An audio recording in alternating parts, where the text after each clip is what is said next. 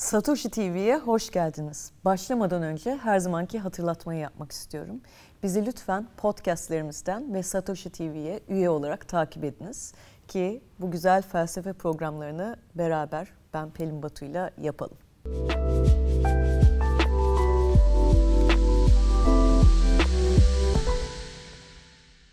Bugünkü konumuz Marcus Aurelius ve Stoacılar. Erdemli olmanın soğuk sanatı. Neden mi soğuk? Çünkü Eflatun'un filozof kralının vücut bulmuş haline benzeyen Marcus Aurelius adlı asker düşünür ve Seneca ve Epiktetos gibi Greko-Romen kültürüne 480 yıl boyunca hitap etmiş olan Stoacı felsefeciler, zorlukların karşısında nasıl serin kanlı bir duruş sergilenmesini kitabını yazmak bir tarafa kendi hayatlarının içine yedirerek erdemli yaşamın rol modelleri olmuşlardı da ondan. Bir de tabii kelimelerin rengi denilen bir şey var. Günümüzde İngilizce'de stoic kelimesi zevkler ve acılar karşısında kayıtsız ve duygusuz kalmak anlamına gelir ki takdir edersiniz buz gibi bir kelimedir. Acılara karşı kayıtsız kalmak için çivi gibi bir disiplin veya bu da sabrı sergilerseniz trajedilerin insanı olmaktan kendinizi sıyırırsınız belki.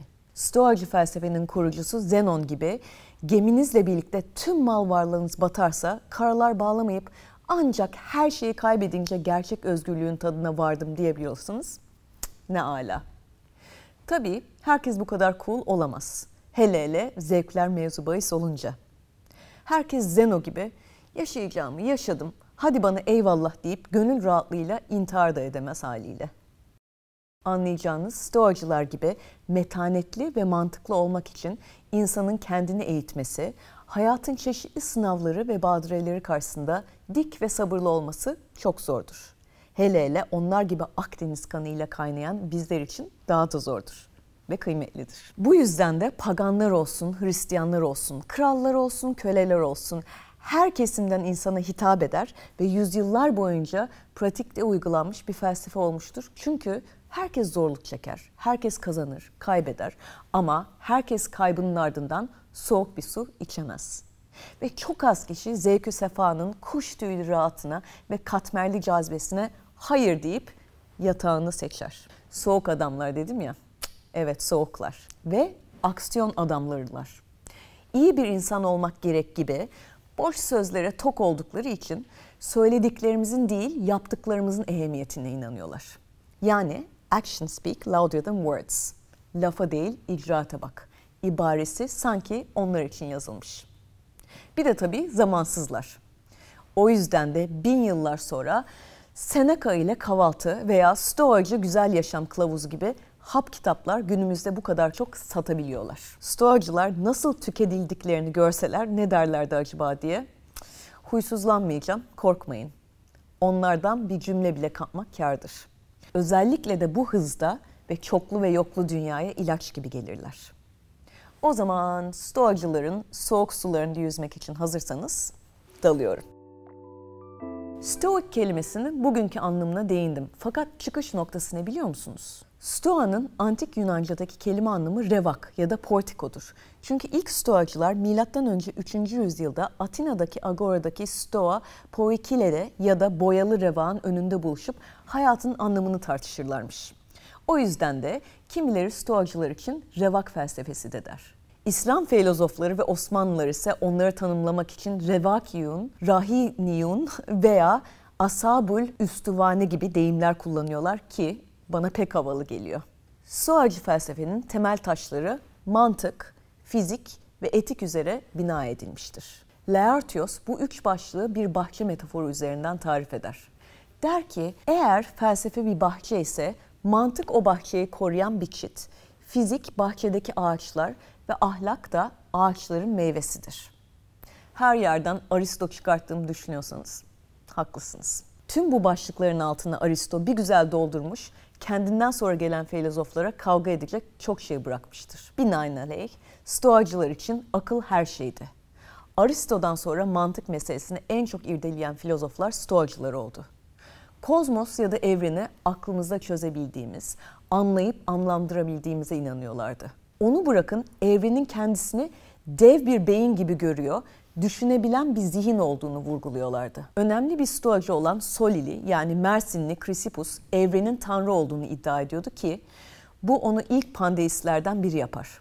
Zavallı Spinoza onlardan yüzyıllarca sonra Tanrı ve doğa arasındaki benzer bir ilişki kurunca kendi Yahudi cemaati tarafından aforoz edilip ateizmle suçlanmıştı. Kısacası Stoacılar Tanrı'yı dağda da taşta da, ağaçta da, yıldızda da buluyor, okuyorlardı. Deus ex machina. Makinanın tanrıları hayatın oyununu kuruyorlardı. Stoacılar mantık denilen gövdeden iki temel dal çıkarttılar. Diyalektik dediğimiz şey Sokrat'ta gördüğümüz üzere soru cevap yöntemiyle tartışma sanatıdır ve belki bilimsel tartışmaların omurgası olmuşmuştur. Efkarlı işlere meftun olan bendeniz entelektüel kamyon arkası yazılarına takılmıştım bir aralar. Maalesef yasakladılar. Neyse o yazılardan bir tanesi ne alaka diyeceksiniz ama şuydu. Diyalektik bakar gözlerin. Bu yazıyı asla unutamadım.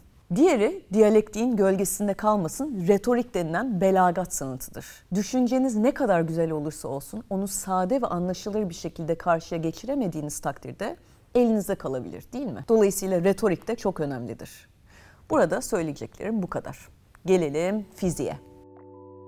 Evet, tahmin edeceğiniz üzere buradaki fizikten optik, mekanik, termodinamik ya da plazma fiziği kastedilmiyor. Stoacılar anti-platonik bir duruşla evrenin fiziksel bir diyar olduğunu yani materyalist bir fizik felsefesini savunuyorlar.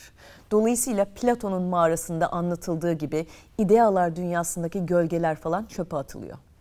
Evren dediğimiz şey içindeki şeyleriyle ve bizleriyle var olan fiziksel bir yer. Ve bu evrenin aklı ve kanunları var. Ha bu arada idealar olmayabilir ama stoacılara göre kader diye bir şey var. Yani pagan ve Hristiyanların moray adlı iplerimize dokuyup kesen kız kardeşleri ve kaderimizi alnımıza yazan İsa ve Tanrı babasının kaderci yaklaşımını kabul ediyorlar. Kader deyince tabii ki yüzyıllar boyunca filozofundan teoloğuna, Aristo'dan Epiktetus'una, Afrodisyas ve Aleksandros'tan Hobbes'a ortaya konulup kısık ateşte pişirilen bir kader versus versus özgür irade meselesi var ki hala felsefecileri uğraştırıp duruyor. Bu koyu konuyu stoacı perspektifinde ele alacak olursak sürpriz yine her şey dönüp akıl ve mantığa bağlanıyor. Kısacası bir insanın farkında olup önünde çatallanan yollardan doğru olanı seçmesi, mantık yürüterek seçim yapmayı önemsiyorlar. Sebepleri okuyarak bir insanın verdiği kararı tartıyorlar. Büyük resimde kadere inandıklarını söylemiştim değil mi? Ama bu demek değil ki insanın aklını kullanmayıp alın yazımda ölüm varsa deyip kamakaze gibi davranmasını tasvip ediyorlardı. Stoacılar her daim mantığımızı kullananlara doğru davranış sergilemenin, kendini değiştirebilme yeteneğinin ehemmiyetinden bahsediyorlardı.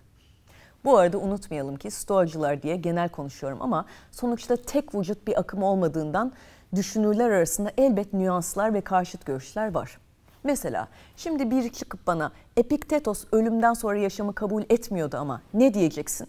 Pekala diyebilir. Haklıdır da. Şayet stoacılara meraklıysanız tavsiye ederim aralarındaki benzerliklerden çok farkları görürsek aslında onları bağlayan meseleyi daha iyi anlamış oluruz. Yani erdemi. Yine Aristo'dan feyz alan stoacılar dualist bir bakışı sergilerler. Yani onlar için varlığın iki ilkesi vardır. Bunlardan biri aktif aklı sembolize eden logostur ki antik Yunanca'da kelime kelam, anlam veya diskur anlamına gelir ve felsefeciler için akla ve mantığa dayalı bir düşünce yapısına işaret eder. Logos Stoacılar için tanrısal akıldır. Daha sonraları Hristiyan felsefeciler tarafından bir güzel benimsenmiş ve uhrevi şekilde kullanılmıştır. In the beginning was the Word, and the Word was with God, and the Word was God. Yani başlangıçta söz vardı, söz Tanrı ile birlikteydi, söz Tanrı'ydı diye başlayan İncil'deki Yuhanna kitabı çok tartışılmıştır. Stoacı etki anında saptanır ve nice şaire ilham vermiştir. Ama konumuz din ya da edebiyat değil. Stoacılar her yerden çıkabiliyor. O yüzden söyledim. Ama şimdi ikinci akıl yani pasif akıl olan akla gelelim. Pasif akıl maddeleri ve şeyleri kapsar. Logos ve pasif akıl birbirinden ayrılamaz, birbirini var eder. Stoacılar bu sefer Aristo değil Heraklitos'un hareketiyle aktif aklı ateş elementiyle eşleştirir. Tüm diğer elementlere geçer, onları var eder. Yani hava, su ve toprağa hayat verir. Odun var mıydı? Pardon, Çin felsefesini ya da Cem Yılmaz esprilerini burada hiç yer yok. Havalı stoacılara hiç yakışmıyor o yüzden devam ediyorum. Heraklitos'un evren anlayışını mantık felsefeleriyle birleştirince logos yani ateşle her şey var olup sonra yok olur. Bu döngüsel dünya görüşü anka kuşu misalidir. Kozmik ateşte yanıp yanıp tekrar doğarız. Ad infinitum, sonsuzluğa kadar. Kısacası logosu böyle anlatıp kapatıyorum. Kendilerine müteşekkiriz. Gelelim etik ya da ahlaka. Stoacıların genel anlamda pandeist bir dünya görüşü olduğunu söylediğime göre etik anlayışlarını da buraya bağlayacağım. İnsan denilen varlığın evren ya da Tanrı'nın bir parçası olduğuna inanıyorlar. Elde var bir. O parça bütünle uyum sağlamalı, iyi olduğuna inanılan bir evrenin yasalarına biat edip onun kanunlarıyla uyumlu yaşamalı derler. Laertos'un aktardığına göre Zenon için hayatın gayesi doğaya uygun yaşamaktır ve bu doğayla uyumlu yaşarsak insanı erdemli kılacağını söylemiştir. Dolayısıyla ekoloji ve çevre bilimleriyle uğraşanlar da artı puan almışlardır diye düşünüyorum. Yani bu çağda da kendileri koltuklarını garantiye almışlardır. Marcus Aurelius'un aforizmalarından biri her şey bütünün doğasına uygun olarak taşınırdır.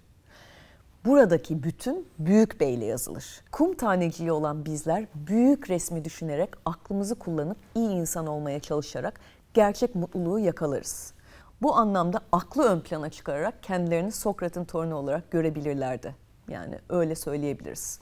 Stoacılara göre erdemli olmak saadete giden tek yoldur. Eudaimonia denilen kelime tam mutluluğu karşılamasa da ona en yakın kelimedir. Ahlakın amacı ise eudaimoniadır diyor filozoflarımız. Ancak haysiyetli birer birey olursak mutlu olabiliriz diyerek de noktayı koyuyorlar. İyi bir hayat için gereken tek şey erdemli olmaktır deyince dünyevi hırsları, eşyabazları, arsız arzuları fırlatıp dışarı atıyorlar. Bu konuyu stoacıların çok sevdiği okçu metaforuyla tamamlamak istiyorum. İyi bir okçu hedefi vurmak için elinden geleni yapar. Ama kirişi elinden bıraktığı takdirde okunun yaydan çıkıp hedefi vurması artık elinde değildir. Sert bir rüzgarın çıkıp oku yolundan çevirmesi, talihsiz bir kuşun okun yoluna çıkması ve benzeri münasebetsiz şeyler okçunun elinde olmadığı için okçuyu suçlamak olmaz tabii ki. Burada önemli olan hedefi 12'den vurmak değil, okçunun elinden geleni yapmış olmasıdır. Stoacılar ok metaforunu hayatımıza bağlayıp kendi aksiyonlarımızdan sorumlu olmanın güzelliğine değinirler. Kendi bacaklarımızdan asıldığımıza göre dış etkenlere göbek bağlayıp beklentiye girmenin ya da başkalarını suçlamanın beyhude olduğunu savunurlar. Bu sefer hayret Heraklitos ya da Aristo'dan değil, arada yer yer polemiğe girdikleri Platon'dan hareketle ahlak anlayışlarında dört temel erdemi ön plana çıkartırlar. Burada mükemmel erdem için antik Yunanca'da kullanılan tabir aretedir ve bir insan ya da şey tam potansiyeline eriştiği zamanı tarif eder. İşte o dört erdem. Bir numarada Sofya ya da bilgelik vardır. Felsefecilerden de bu beklenir zaten. İkide cesaret ya da Andrea vardır. Cesaret olmadan rüzgara karşı yüzülmez. Dik durulamaz. Üçte adaleti koyduk mu bizde olmayanlar listemiz ağırlaşıp yoğunlaşır. Adalet olmazsa hiçbir şey olmaz. O toplumdan bir cacık olmaz.'' Daha önce söylediysem af buyurun. Tekrar tekrar söylemeye devam edeceğim. Rahmetli babamın bana her daim söylediği gibi. Adaletsiz toplum olamaz. Son olarak da itidal erdemi vardır. Şayet siz ölçülü olamazsanız kantarın topu öyle bir yerlere kaçar ki top peşinde koşmaktan, onun bunun kullanabilir kuklası olmaktan kendinizin kim olduğunu unutursunuz. Siz siz olmaktan çıktığınız anda nerede kalacak bilgelik, cesaret ya da adalet? Önce kendi limitlerinizi öğrenip frenleyeceksiniz. Sonra yakın çevrenize ve toplumunuza etki edeceksiniz. Velhasılı kelam, erdemli olma sanatı önce kendinizde başlar, sonra çember genişler. Belli başlı stoacıların isimlerine değindim ama şimdi onları biraz daha yakından tanıyalım. Klasik okumaya göre stoacılık erken, orta ve geç olmak üzere üç döneme ayrılır. Gerçi modern çağından tutun günümüze stoacılara sevişip atışan o kadar çok ekol olmuştur ki aslında onlarca dönemin stoği olduğu da söylemek haksızlık olmaz. Ama hadi hayatımızı olduğundan daha fazla zorlaştırmayalım. Klasik 3 döneme bakalım. Zenon'dan Tarsuslu Antipater'e kadarki zaman dilimi Stoacıların erken dönemi olarak kabul edilir. Burada Kleanthes, Chrysippus ve Babilli Diyojen'den bahsedebiliriz. İlk Stoacı Sityumlu yani Kıbrıslı Zenon'dur. Kıbrıslı ama hayatının çoğunu Atina'da geçirmiştir. Milattan önce 3. yüzyılda yaşamış olan filozofumuzun tüm stoacılardaki erdem takıntısının müsebbibi olduğunu söyleyebiliriz. Erdemin tek iyi şey olduğunu iddia ederken zenginlik ve zevk gibi dışımızdaki şeylerin ne iyi ne de kötü olduğunu yani adiapora kelimesini kullanarak betimler, asıl değerli olanın onurlu bir yaşam sürmek olmak olduğunu söylemiştir. İşte o Zenon başta belirttiğim gibi Stoacılara Stoacı denilmesinde nedenidir. Zira Atina'daki sütunlu binada öğrencilerini buluşur ve onlarla sohbetler eder. Stoacılar onu kült bir figüre dönüştürme derdinde değillerdir. Belki o yüzden de akımlarının ismi Zenonizm falan koymamış, buluştukları yerden almışlardır. Erken dönem mimarları Anadolu'dan çıkma düşünürlerdir. Stoacıların harcı Tarsuslu Chrysippos ve Truvalı Kleantes tarafından atılır. Maalesef bu ilk dönemden çok fazla metin kalmamış olduğu için bölük pörçük aforizmamsı cümleleriyle idare etmek zorunda kalırız. Yazılı kaynaklar için Romalı stoacıları beklemek durumunda kalırız. Orta dönemde karşımıza Panethius ve Posidonus gibi düşünürler çıkıyor. Maalesef bu ikinci dönemden kalan eser sayısı da fragmanlardan ibaret. Panethius, Stoacılığı Roma'ya taşıyarak devasa imparatorluğun en popüler akımı olmasında rol alır. Panethius bir müddet sonra Atina'ya geri dönüp Stoacı okulun başına geçer. Platon ve Aristo'nun felsefesini irdeleyip ekpirosis gibi görüşler sergileyerek kozmosun adeta bir anka kuşu gibi yanıp yanıp tekrar doğduğunu savunur. Yani fizik ve metafiziğe girer. Fakat sanat sanat için gibi akımlar da felsefe felsefe için demez. Yani stoacılığın aslen bir ahlak felsefesine dönüşmesini sağlar ve bu da orta dönemdeki düşünürleri betimlemiş olur. Bizim bugün stoacı olarak bellediğimiz tüm isimlerse aşağı yukarı milattan sonra 60 civarında ünlü devletli ve hatip Seneca ile başlayıp milattan sonra 250'de Marcus Aurelius'la sonlanır. Geç dönem stoacılara Roma stoası veya yeni stoa da denir. Başta bahsettiğim gibi mantık, fizik ve etik ayrımları bu dönemde yapılır. Seneca dediğimiz Adem'e bir program ayırsak yetmez. Burada maalesef hızlı geçeceğim. Stoacı felsefeci olmasının yanında tragedyaların ve satirik metinlerin önemli yazarı ve siyasetçisi olan Seneca, Korsika adasında sürgüne gönderilmiş ve milattan önce 49 yılında meşhur Roma'yı yakmayan yani hep yakan olarak bilinir Nero'nun hocası olarak Roma'ya geri dönmüştür. Tıpkı Sokrates gibi Seneca da intihara zorlanmıştır ve bu kararı halefi gibi gayet sakince karşılamıştır. Cool Stoikler böyledir işte. Stoacı severler dünyanın en ilginç stoacısı olarak ona işaret ederler. Onun sayesinde kendinden önce gelen Zeno, Epikurus ya da Chrysippus gibi stoacılardan haberdar oluruz. Belki de siyasetten geldiği için teorilerini pratiğe dönüştürmüştür. Nasıl kendisine karşı yöneltilen idam kararını büyük bir soğukkanlılıkla karşılamışsa, eserlerinde öldürücü tutkular olarak adlandırdığı öfke veya hüznü hayatımızdan çıkarmamızı nasihat etmiştir. Ve sonunda geldik Markus'umuza.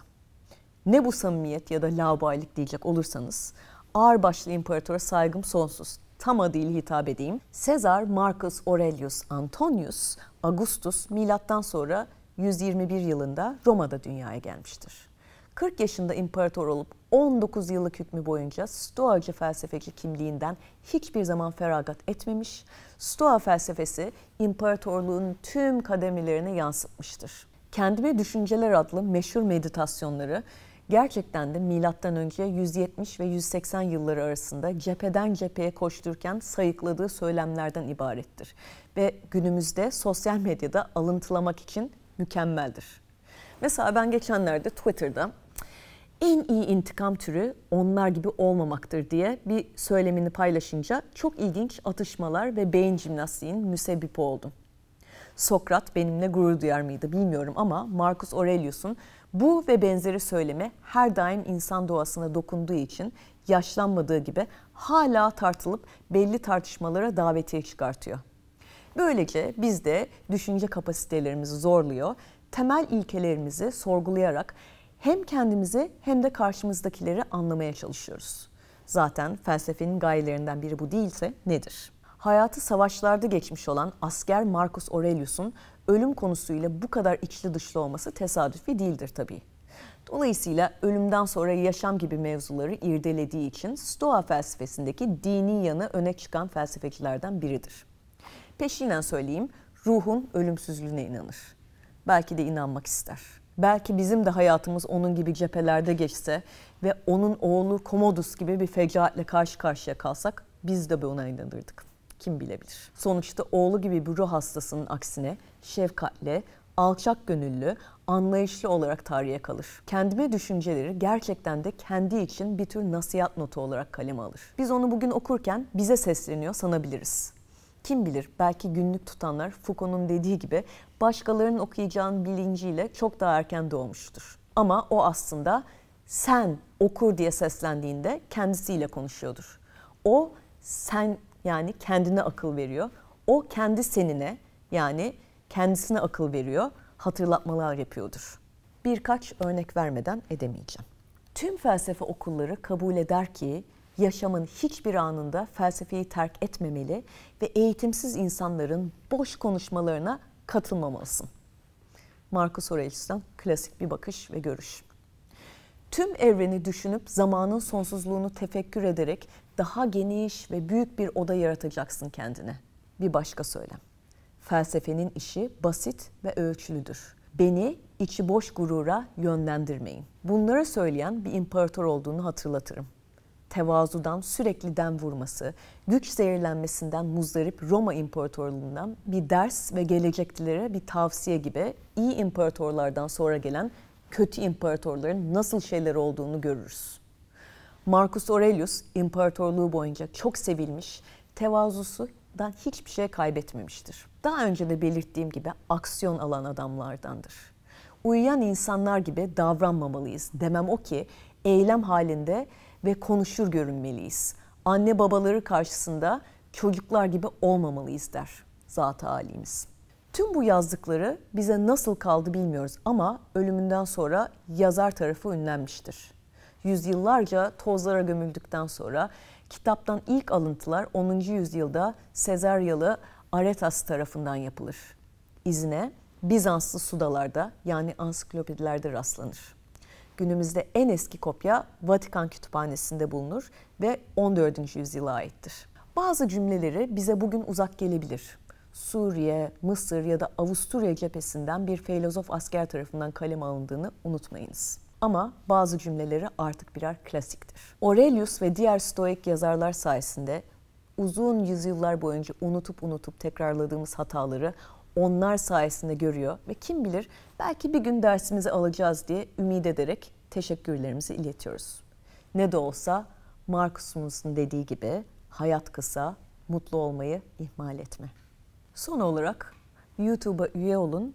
Bizi podcastlerimizden yani Satoshi TV ve Satoshi'nin podcastlerinden izlemeye ve dinlemeye devam edin lütfen. Görüşmek üzere.